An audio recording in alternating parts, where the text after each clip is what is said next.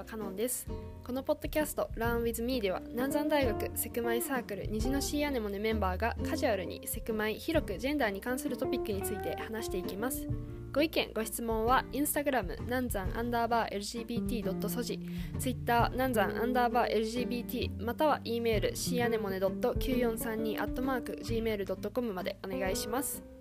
はい、えー、本日は第1回ということで、まあ、何を話していこうかなと考えたんですけどまずこのポッドキャストを誰が話しているんだとなるので私がこのサークルを始めたきっかけ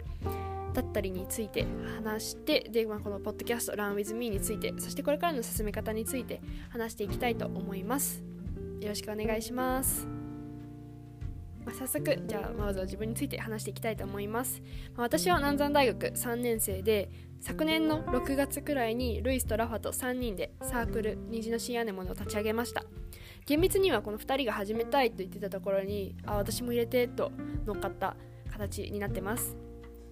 で私自身がこのセクマイのコミュニティというんですかねに興味を持ったきっかけとしてはもともとジェンダー学に興味がありました。で高校3年生の時に新聞の特集でこうジェンダーステレオタイプ男らしさだったり女らしさについて書かれた特集を読んでで、まあ、私自身結構こう幼い頃から女らしくいるのが嫌だなって思ってました。で例えばこう何かを決める時に他の女の子が選んでいるからとか女の子がこっち男の子がこっちといった基準で何かこう選びたくないなと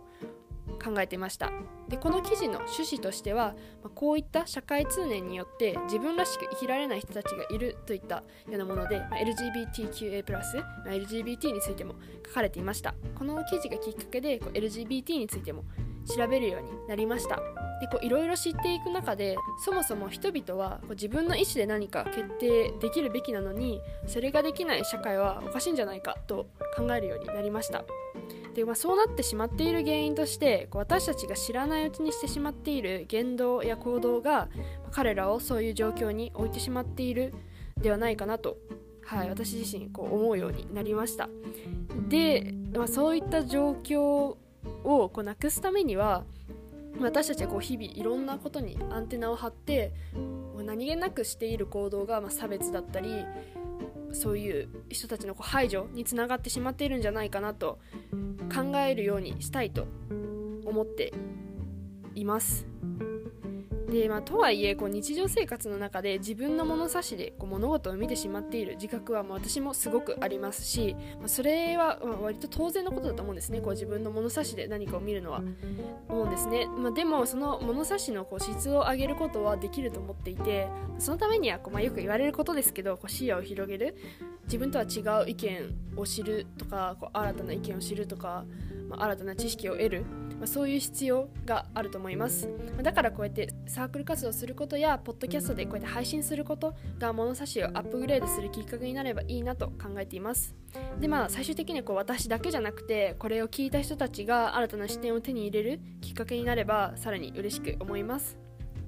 じゃあ続きましてこうポッドキャストこの Learn with me について話したいと思いますこのポッドキャストでは結構このメンバーの主観を入れていきたいと考えていますなのでこう時に間違ったことを言っていたり、まあ、意味のわからないことを言ってしまうこともあると思います話していく中でその意見はどうなのとか、まあ、僕私はこう思うというご意見ご質問等あればぜひ私たちのインスタグラム南山アンダーバー LGBT. ソジかツイッター南山アンダーバー LGBT の DM またはメールアドレス c アネモン .9432 アットマーク gmail.com に送っていただければと思います。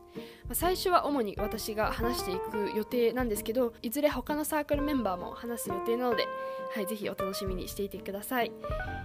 で、まあ、あまりこう、まあ、私自身もあまり喋るのが上手じゃないですしあまり長くダラダラと話したくないので1エピソード大体5分から長くても15分ぐらいでやっていきたいと思っています。